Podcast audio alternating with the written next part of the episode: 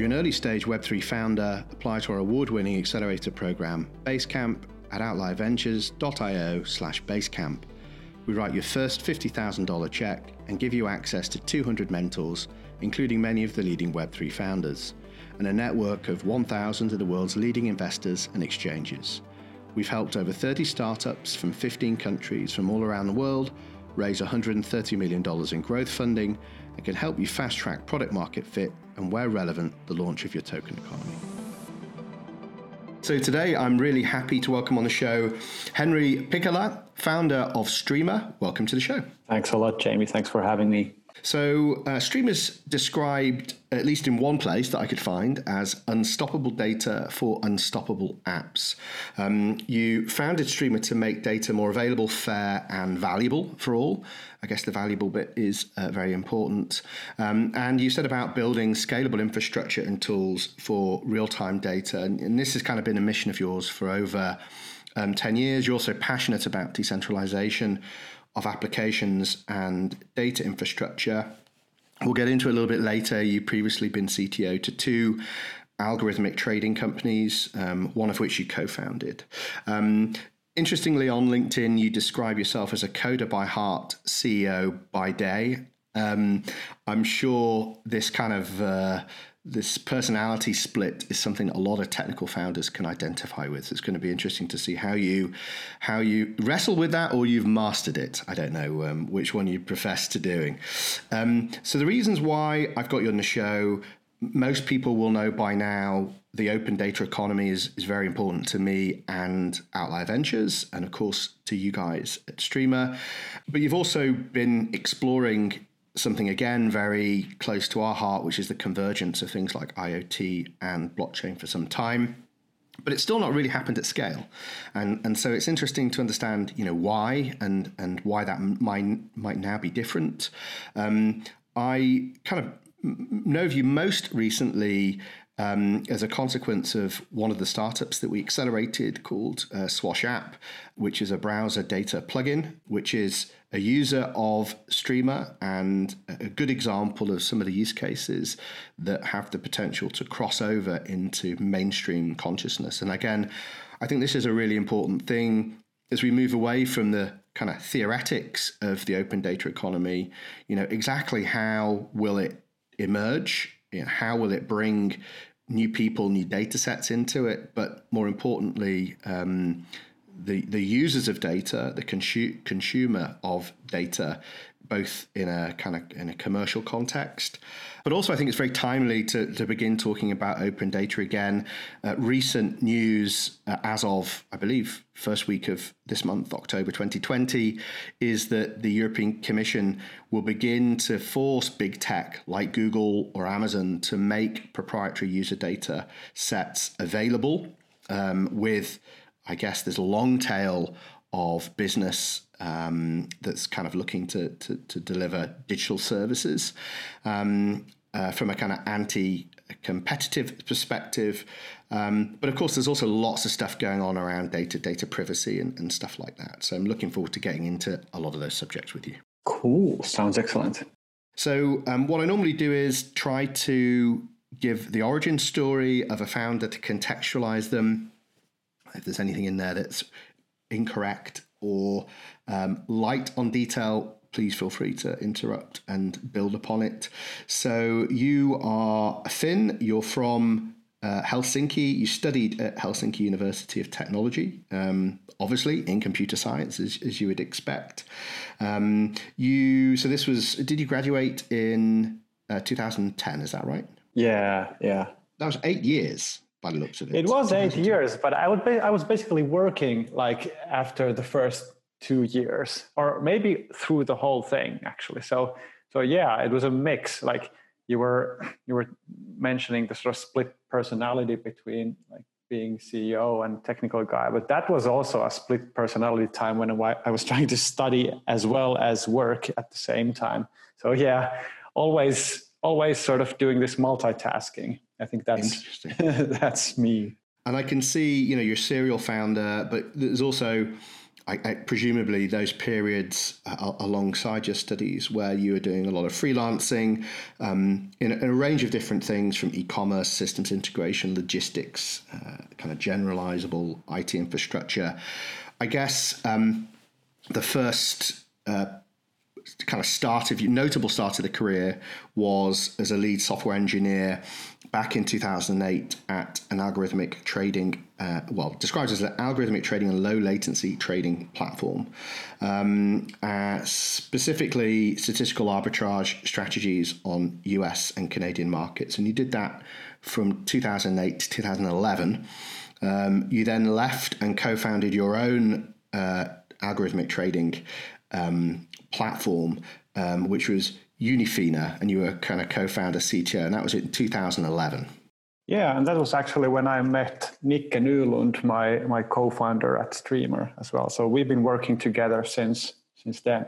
Interesting, and I think you know obviously DeFi is hot now, and as we're looking for what data sets might be interesting, usable, you know, valuable in the context of Web3, I think you know that background in financial services, capital markets is going to be interesting to kind of circle back to that. Oh, for sure, and that's also when I sort of fall in love with uh, fell in love with real time data. I mean, because the work in algorithmic trading that was completely based on getting as accurate real time data as possible and making automatic decisions based on that data. So that's, I think, when I came to realize the value of data for the first time and, and especially real-time data in various kind of automation use cases. So maybe maybe that experience actually led later to to what we know as Streamr today.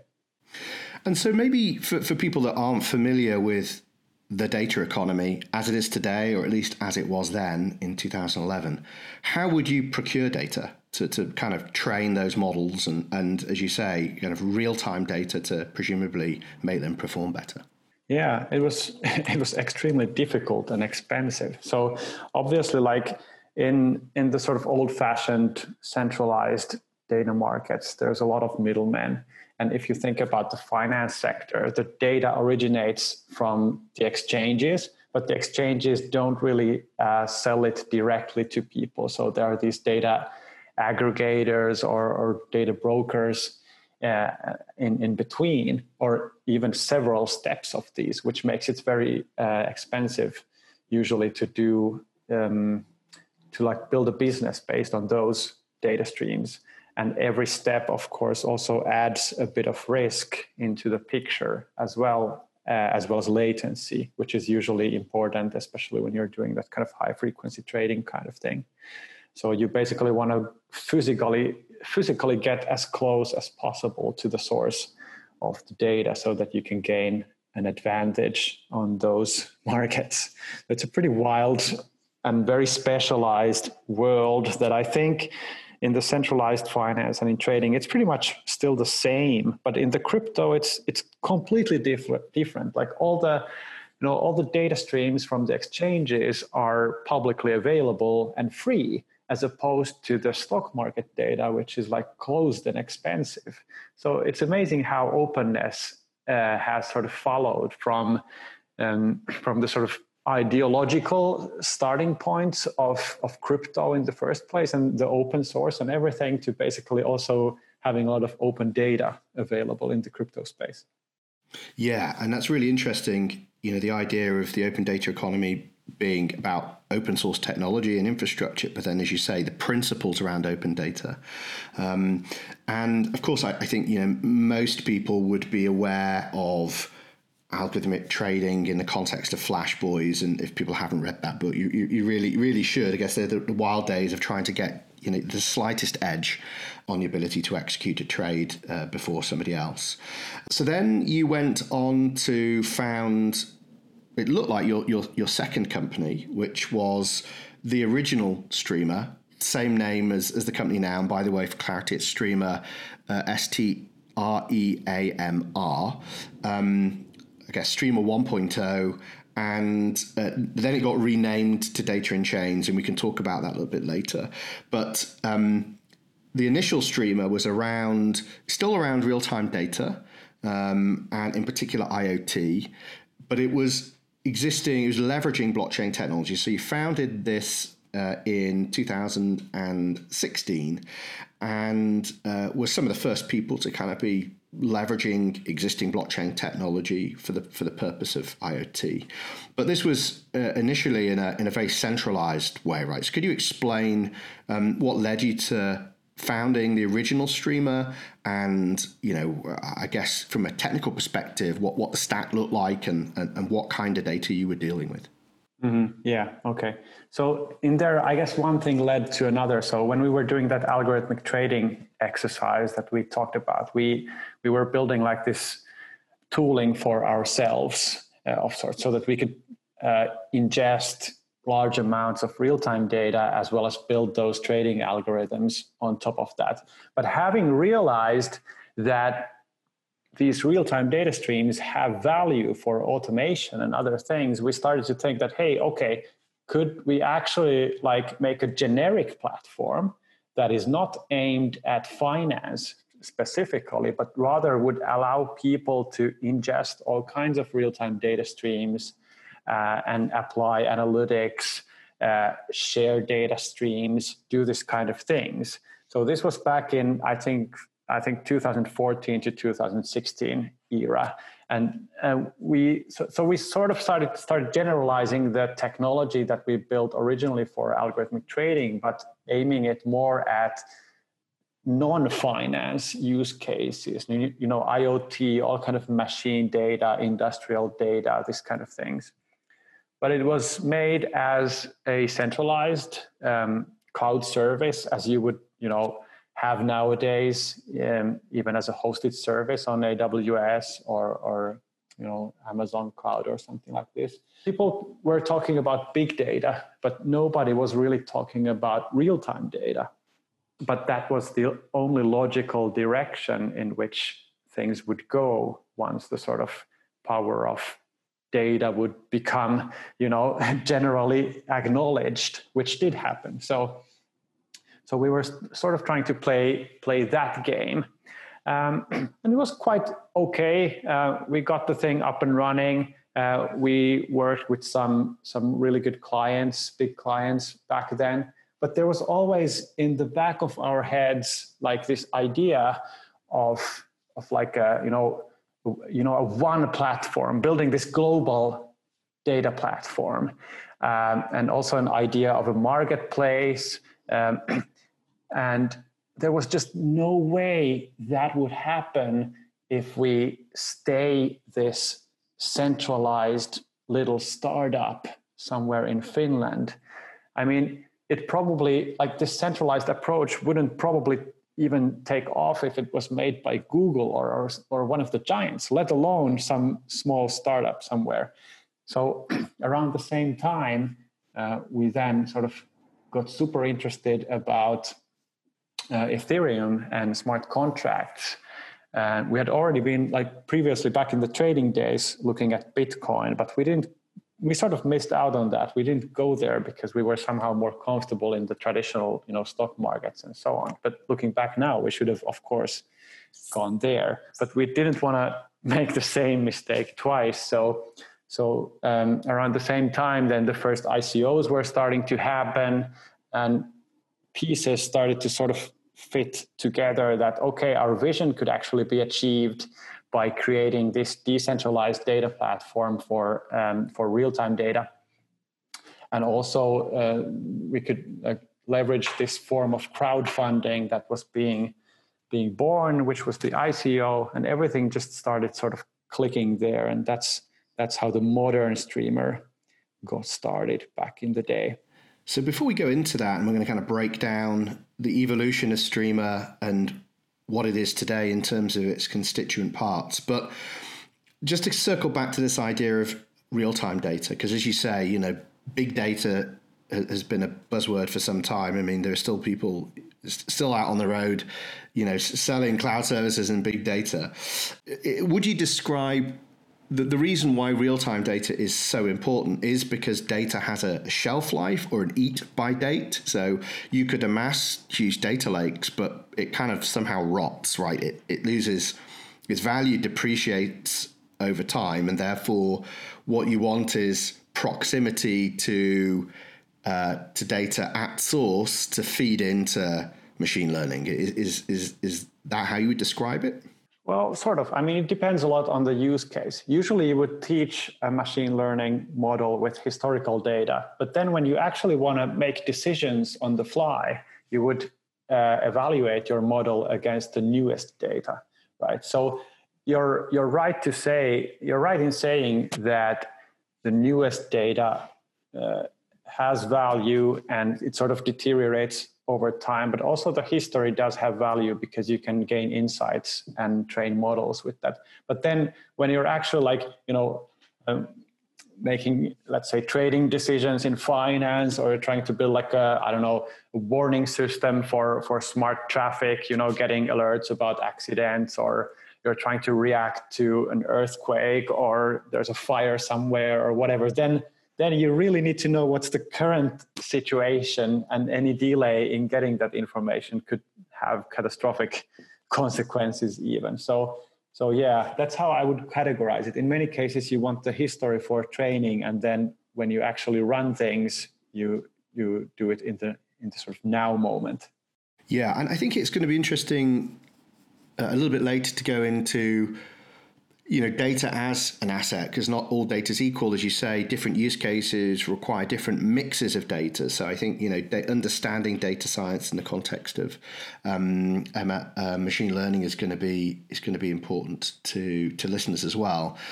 But i guess also the reason why you know where where you've previously had a startup where you are the consumer or procurer of data you know most AI startups, the number one cost, I don't know if it's before or after people, engineers, is is data, right? I mean, the cost to acquire enough data to be able to build a, a model of any relevance is um, or any kind of edge is almost prohibitive, right? So for a long tail of startups or even you know large corporations, it's almost impossible to play with with somebody like a Google.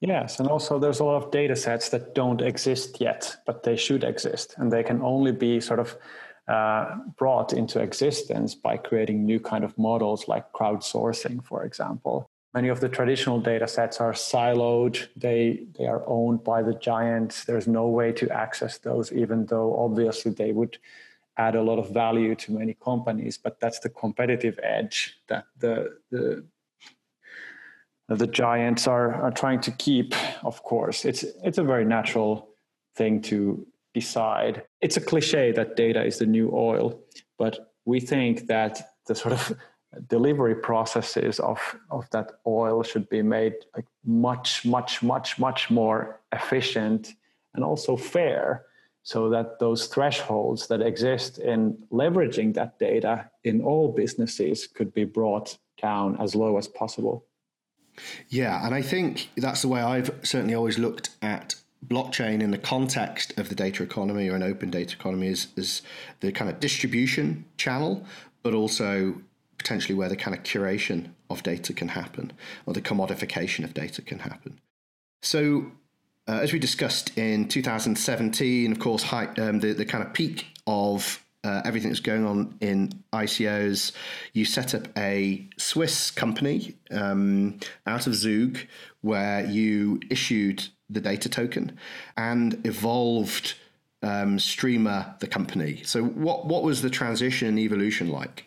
It all happened like super fast. So, I would say that we sort of saw the light in late 2016 that okay, this is now the direction where we want to go. This it just felt right. We, you know, we drank the Kool-Aid of decentralization and Ethereum and all of that, and uh, you know, we entered the matrix in, in, late 2016, and we we met some really really smart people back in the day that had you know worked on Ethereum back in the early days, and who know who knew everybody in the in the then small uh, circles of Ethereum, and we uh, we just you know started living and breathing that that air back in the day.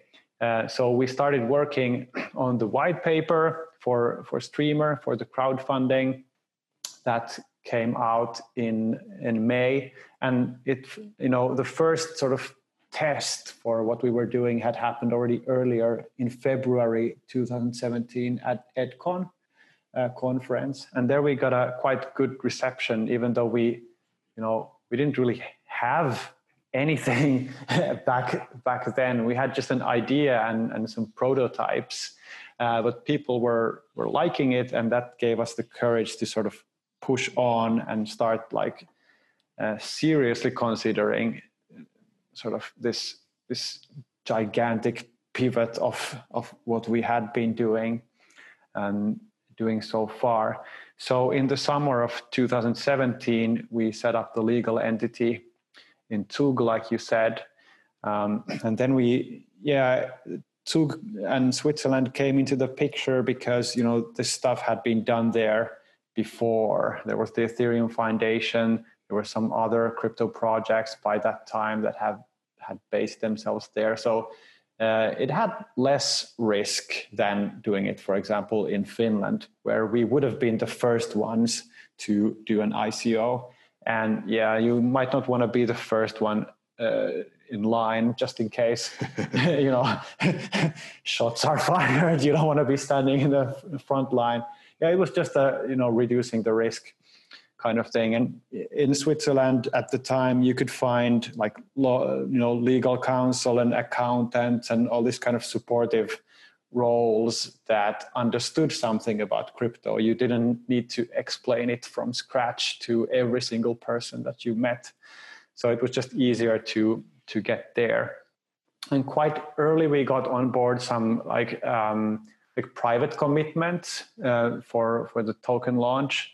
Um, so we raised 30 million, and about around half of that came from uh, like private, bigger, uh, bigger contributors or, or whales, as people tend to call them. And then there was the public rounds in in September, October. It was crazy times, and and to be honest, I I'm not sure I I remember even half of it. We were so busy. We were like doing stuff like crazy.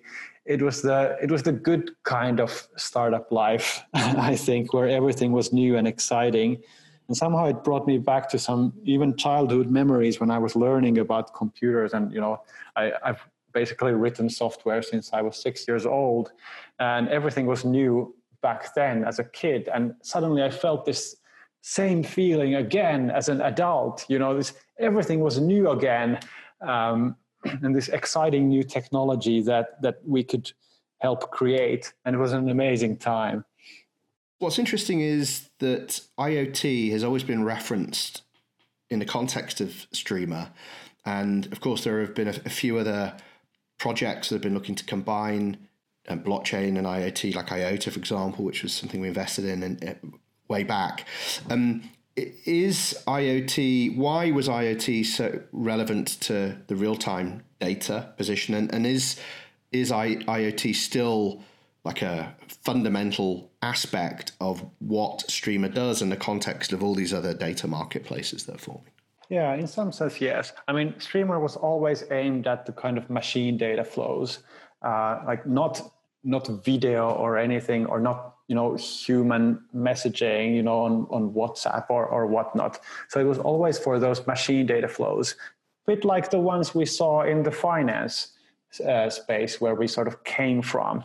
And obviously like where would you where would you find that kind of machine data uh, flows? Well in iot of course which was a big hype at the time. I think it never really realized. Maybe it will someday but it, it was sort of this nice picture of this ubiquitous world where there's connected devices everywhere and, and everything is you know everything is a sensor and everything is connected and everything's emitting data all the time. I think realizing that will take way more time than everybody thought it would take but i think we're still on that trajectory. And also people were talking a lot about smart cities and how open data will, will you know, be, and there's going to be this smart traffic and, and you know smart houses and smart everything and smart parks and smart dogs and whatever everything will be out there uh, and we'll need this like data infrastructure to to work I think those predictions are true, but they were quite optimistic in terms of the timelines in when this when this would actually happen. Know, so if you compare it to the development of, of how the sort of internet came ab- uh, about over like a couple of decades, then I think you know having thought that the world will completely change in five years was probably like quite optimistic on on everyone's part but for sure the amount of data being produced all the time and especially the amount of this type of data that carries like uh, temporal uh, relevance or or is relevant to the sort of now moment is increasing all the time. And of course we're starting to be surrounded by sensors and we're increasingly interacting with digital applications and sort of producing uh, data ourselves all the time. So all of it is becoming more and more relevant but slower than anticipated i guess.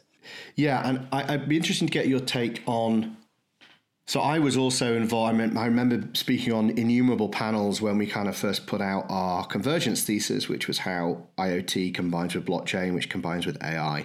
And a lot of those panels were, as you say, in the context of smart cities, um, and uh, and of course that isn't really where certainly I've seen any of the adoption. That kind of conversations seem to have died down a bit, and it'd be interesting to know if if you feel that that just requires too much engagement with the world as it is today and regulators, and actually where we're more likely to see um, rapid adoption of data marketplaces might be in something like DeFi, which is fairly it's limited in scale at the moment and scope, but is fairly confined to itself, and therefore um, there isn't really any of this kind of legacy uh, system for it to have to interact with. But maybe maybe we come back to that because I think what would be important is to now just kind of break down Streamr into its constituent parts. As I understand it, there's a marketplace. Um, you have the data token, you have the network, and something you call core. Um, and so, how, how do all those things? Uh, did I catch them all, and how do they all interact? And there's also the data unions framework, which is maybe the highest level thing there. But yeah, I can walk you through through those. Uh, so the if we maybe we take like a bottom up approach with that. So the lowest layer that we work on is the Streamr network, and that's where the data goes. That's the data transport. So it's basically like a system that uh, delivers data from data publishers to data subscribers in real time.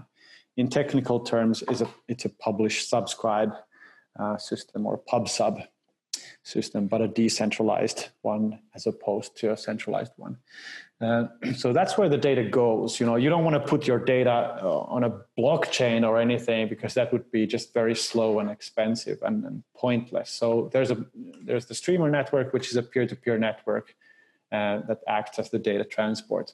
And on the other hand, we of course build on um, on Ethereum uh, as well uh, using that for for not only value transfers in terms of the token, but also uh, keeping track of things like permissions to data and having like those strong guarantees that only a blockchain can deliver. So we're sort of combining best of both worlds of having like a non-blockchain peer-to-peer network like working alongside this companion chain which is ethereum at the moment and on top of this, now that we have like this value transfer mechanism and the data transfer mechanism, uh, we can build quite interesting things based on these two pillars. So, for example, like you mentioned, there's a marketplace. So the marketplace is a, a somewhere where you can uh, it's like a shopping window of sorts where you can offer a view into what content what data streams exist on the Streamr network and make them available to anybody against payment. So that brings in the, the sort of value transfer layer uh, on Ethereum. Uh, this was one of the actually the original motivations for moving from the centralized world to the decentralized that we wanted to enable this data economy and marketplaces to to be uh, to be created and there's no way in which this could have being done in the in the centralized space it would just would just have been like impossible So the marketplace is, is a meeting point for data buyers and, and data sellers. And then we have the core application, which is just, just a sort of like a user interface for, for interacting with the things on Streamr So you can go there, uh, you can you know set up your streams, your data sources, you can set up your products uh, based on your streams. You can even do some simple analytics, even though it's not really like an analytics engine, but it gives you the sort of Swiss Army knife for for real time data, so that you can you know have everything available for uh, for your use cases in there. And now, more recently, we've been working on this, like yeah, going going uh, one abstraction layer higher, like you know, building. Uh, more, more and more amazing things is this data unions network, which is basically an implementation of data crowd selling. And I mentioned earlier in this podcast that that there are data sets that don't exist yet, but should exist and do have value. So data unions is one way of trying to bring those data sets into existence. So it allows uh, uh, for a mechanism where individual data providers are compensated for the data that they provide into this sort of joint pool creating like a honeypot in the sense that you know the data for example the data of one individual might not be that interesting but the data of 100000 individuals uh, suddenly becomes um, a valuable product for a business looking to do you know competitor analysis or market analysis or whatever the use case happens to be so this is just a mechanism of, of basically revenue sharing based on those data streams that individuals can provide. And this is something that we uh, officially launched very recently. It was in in public beta since May, and actually was it yesterday when it was officially uh, officially released. Oh, congratulations! And so, how does that discovery process work then? And like, who are the users? Do you and who comes first? Is it in the context of a data union? Um, is it that you're aggregating the value from a group of users? Is it predefined, like the value that that might have, or is it just that? by segmenting them by having a demographic profile somehow, some context, a somebody procuring data can say, you know, I want a million people who match these kind of uh, categorizations, um, and I, you know, I want their data between this period and this period. Uh, how would that work? How does the matchmaking happen? Yeah, so we're just a tool. You know, we just make it possible. We we make technology that can transport the data and take care of the the sharing of the money and the revenue. But you know, the the key thing is that there's a business opportunity for someone to enter this ecosystem and and sort of thrive in that ecosystem but it does require some insights and assumptions about for example what data is valuable and how should the data be packaged so that it is like a sellable product so it's not like a, you know click a button and you have a thriving business, but actually you need to you know think about it. You need to acquire your your users that provide the data, and you need to you know package it and sell it to uh, sell it to some companies who need that kind of data. But the the sort of landscape of what can be done is enormous since you can measure uh, almost anything nowadays not only user interactions like you know what websites they visit and what they buy on amazon and that kind of things uh, which can be shared in a transparent and fair way using this kind of technology but also crowdsourcing uh, many other kind of things like environmental variables like pollution levels in an area or you know you name it uh, or, or smart cars producing like detecting potholes or so there's very very many ways in which this kind of technology can be applied. And there are no ready-made answers for like the question of okay what are all the ways in which it can work because it hasn't it has never been done before right? So it's it's unlocking completely new kind of data sets and nobody knows how exactly it should go. So it's sort of experimental but at the same time very very exciting to see that possibility actually come to come to life. So as a founder at least for now you, you've kind of clearly made this decision to not be vertically integrated to not kind of be building out your own use cases you've built generalizable like primitives really that would allow um, people the economic tooling, the technical and the economic tooling to create their own marketplaces. Um, and I guess this kind of uh, focus around the ownership and governance of these datas. I mentioned earlier how I uh, kind of I was aware of you previously, but you came back to my attention as a consequence of Swash app, um, which is a, a, startup that went through our, our Web3 accelerator Basecamp. Could you tell us about how Swash app are using a Streamr to kind of illustrate the, the point with their use case? Yeah, so Swash is is one of the applica- the first application being built on the data union framework. So they've been sort of working on that technology um, since since it went into private beta like uh, almost a year ago or so. So what Swash is is basically they, you know, they've made a, a browser plugin that uh, sort of spies on you, but you can't really call it spying because it's like totally transparent. It's like fully opt in. You get to tweak every little parameter of of what data you want to share. Um, and what happens then is that it sends this data, it publishes the data to the Streamr network uh, where it gets pooled with, with the data of other users. So there's no processing happening on that data at that point in time. It's just raw data going into the same pipeline. You can see it as like, you know, a big river of data that is consists of little brooks. Is that the word, word yes, in yeah, English? Yeah. Little little brooks forming into this big river.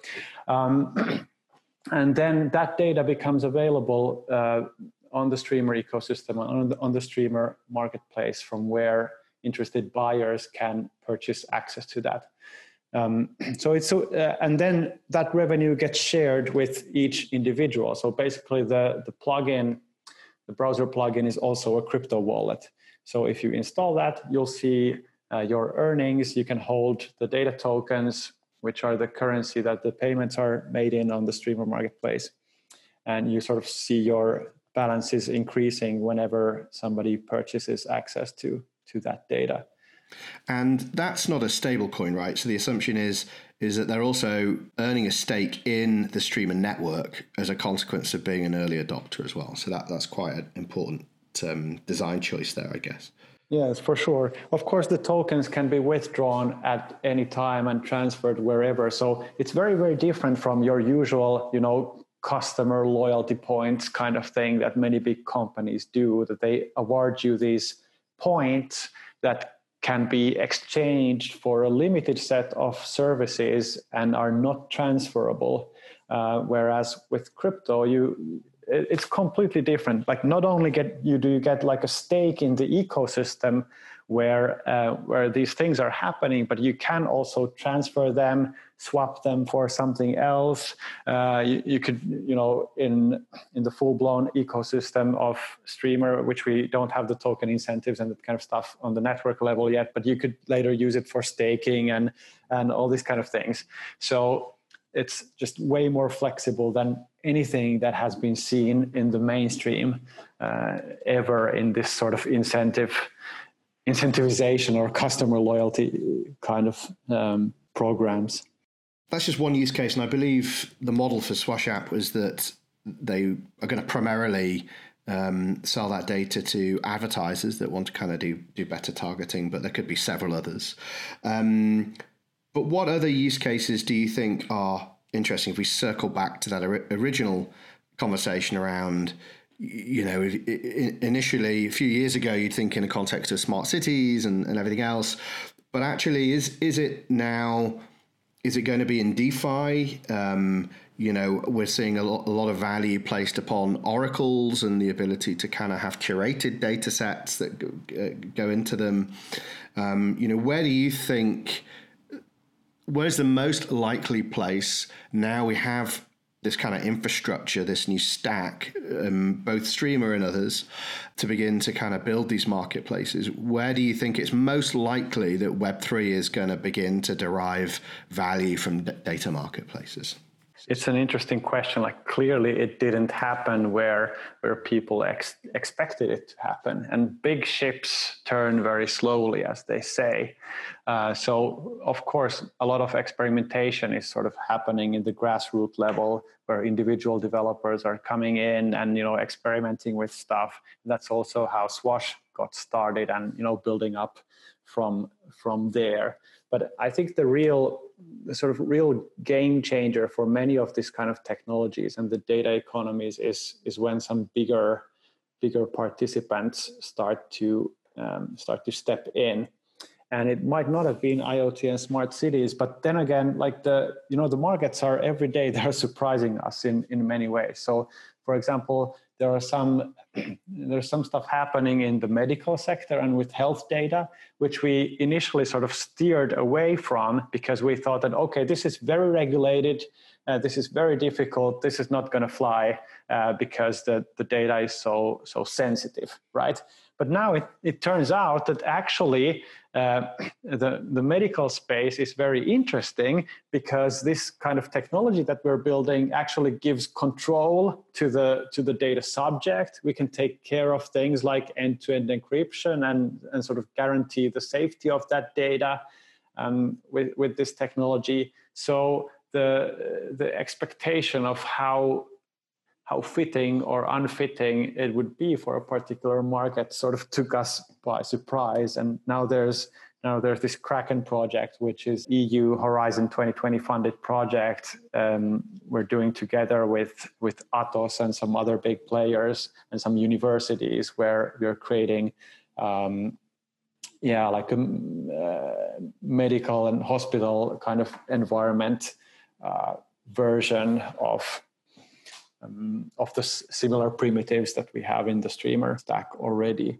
Uh, so that was sort of surprising. And another very interesting vertical, I think, at the moment is the telco sector, where for a long time there's been this problem of what to do with the data. It's usually like it's very regulated, uh, first of all. Uh, so, you know, it's protected by law um, and not just GDPR, but like stronger law, laws about uh, like secrecy of telecommunications specifically. So there's no way that the telcos can sort of utilize that data, and there are no ways for the users to to give the kind of strong consent or share data that is uh, less sensitive than you know the the most sensitive stuff like the call records and so on. So um, I'm certainly not saying that you know we should touch those or monetize those in any way, but telcos have a lot of reach and they have a lot of customers who are sort of digitally savvy and use their service every day. So there's a lot of space to build on top of that idea and, and that reach uh, that, that telcos have into their, their user bases. And there is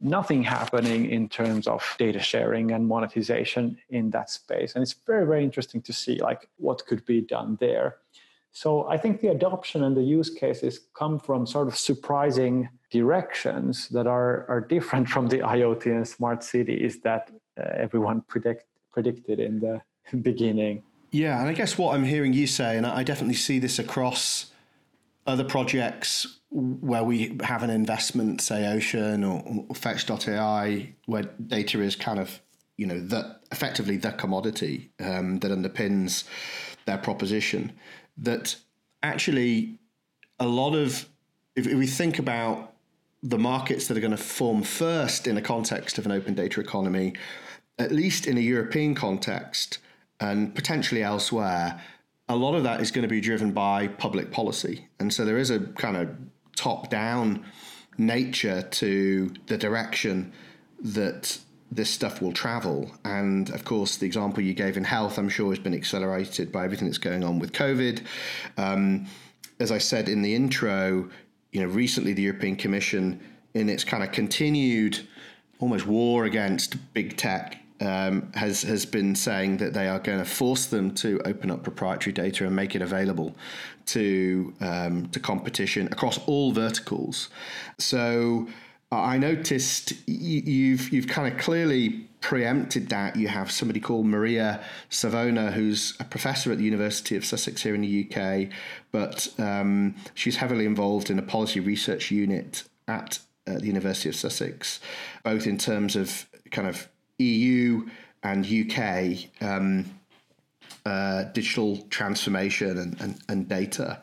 Um, you know, so to what extent do you look to engage with you know the public sector? And, and do you think that's true? Do you think a lot of what will be happening in the data economy will be coming top down? Or, or do you think there's you know some kind of combination with a bottom up approach? Yeah i think it will come from both directions of course both top down and bottom up. But the top down is is very important because even if we create amazing technology and and get people interested in in uh, using that and creating these new kind of revenue streams or usage patterns, if it's somehow prohibited by the regulation or not supported by it, then it all sort of dies down. So obviously, there's a certain amount of education that needs to happen to from uh, and the information should flow from from the builders towards the the politicians and regulators who are um, deciding about um, about the laws and regulations. There's been like really great advancements in the regulation sector, such as GDPR, for example. But the problem with GDPR is that it's already outdated. It doesn't consider the decentralized technology at all. Um, it was it was created to keep the, the tech giants in check and avoid the kind of data abuse that we've been seeing in the recent years um, before GDPR PR came into play. So, for example, GDPR isn't opinionated about uh, like uh, would the nodes be data processors, for example, from from the GDPR uh, sense, if uh, you know if some personal data is published into a decentralized network, like, like if I let's say I make a transaction on Ethereum and I put my personal details into a smart contract, does that actually uh, make Ethereum illegal because I'm pretty sure not all the nodes are sort of compliant uh, with with GDPR and how how things are run. Uh, so it's it's very very unclear, and and a lot of discussion and knowledge transfer and, and sort of back and forth is needed between the builders and the policymakers to improve the next iteration of, of regulation. And we've been involved in many such discussions in the EU as well as in the US to sort of share ideas. Um, there's also been other projects, the Ocean Guys have been there, um, and so on. So this is happening, and I think it's an enabling factor for sure, but it's not quite enough. You know, it's it's necessary but not sufficient to to create these future data ecosystems. Um, but if it's successful and the policymakers see that this kind of technology can actually be a solution to the data abuse and the centralization of power that, that they are trying to fight against, uh, and for good reason, um, then I think it enables us who are providing the, the technology side and the, and the sort of bottom up approach, if you will, to uh, to meet in the middle, and then things actually start happening. And the regulation where these tech giants and everybody else are required to grant users access to their data is definitely like um, a positive development because it does liberate that data completely and allows that data to be connected to the kind of frameworks and the infrastructures that we and others are building. So it will, from the EU point of view, it will sort of work towards the, uh, you know, um, anti-monopolistic uh, approach. But from the user's point of view, the user is really the one who benefits in in this kind of change because suddenly they can apply their data to any chosen purpose or any chosen uh, application, including ones where they can actually earn money uh, or improve the world with with the help of their data. This, the, it's a very broad scope of where this can lead, and it's it's a super exciting time to also be alive and to be building this kind of technology and interacting with all these parties. You know, I assume on the one hand, of course, it's great news that big tech will be forced to make that data available both to users and or their competition. But I guess the big question is in, in what format? Because um, it would be very easy to make this stuff available, but it would be unusable, especially if you're thinking about the end consumer. Um, so, a- actually, a policy like that would require uh, an understanding of you know exactly how you how you allow that data to be turned into a, a usable format to enable kind of competition to happen around it or to to allow for permissioning from a consumer perspective. Um, yeah, it's true, but it's maybe too much to ask that the you know regulation would be opinionated on uh, on the format that is it's provided. And of course, like if the tech giants want to sort of work around the thing, they can uh, you know they can liberate the data but only if you uh, you know send a pigeon to a certain address carrying a handwritten letter uh, asking for the user's data. But if we're sort of talking something that's digital and reasonable you know there, let's assume there exists an api where the data can be had.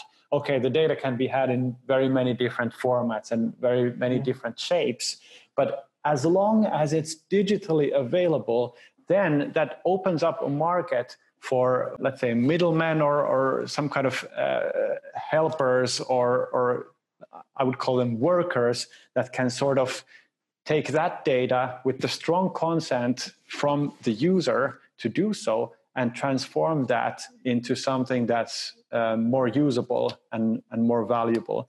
And there can even even be very long refinement chains. You know there's someone there's like an Hmm, I wouldn't call it Oracle, but um, okay, someone who pulls the data from the API and publishes that to uh, you know a container like a Streamr stream or, or some data set somewhere. Then another party goes and takes that data maybe pays something to the original party who pulled that data and refines that further uh, and then the next guy and then the next guy and then the next guy uh, you know trains an ai and and gets some amazing insights into into the state of the world. So the sort of abstraction level of the data goes up at every step and the data becomes more and more valuable and usable at every step. And the value trickles down the other way of course to the uh, original producer and to the owner of that data in this case which is also possible using these frameworks. So i wouldn't be too concerned about how or in what format exactly the data becomes available, as long as it becomes available digitally and in a way that the user who owns the data can permission third parties to pull their data out of the service and do a particular thing with that data. Yeah, it's really interesting to think about that almost supply chain of, of data workers and how, how they would uh, contribute to value creation um, within it. Of course, maintaining this the integrity of the, provenance of, of the data and how it moves around. And I guess my, my question was really triggered by how we looked at open banking happen here in the UK, where banks, you know, retail high street banks were um, forced to make available uh, data APIs, but either they didn't, or they did it slowly, or they did it in a very very clumsy way, where there was very little advantage had by a fintech startup, you know, trying to trying to leverage that. Um, so there are kind of precedents of of how that can be executed poorly to the disadvantage of uh, you know a competitive environment. But um, will the slow movers then be able to to retain the customers, right? Like the, the customer will will see through that that they're trying to you know they're trying to not do this so wouldn't the customers then jump on board on those who who are like faster adopters and and do the fair thing more quickly right You'd certainly hope so, but I, I, you know, I think if you look in the case of banking, I mean, there is just huge inertia. Most people have not moved to a fintech startup because it's it, it's feels painful even if it's not. And I, I could imagine with something like a Google or an Amazon, you're going to have the same inertia there. You know, do I really want to, as much as I hate Amazon do I really want to, you know, move off it into a competitor? I think we're in a transient state. Like we're looking at it like in one point in time,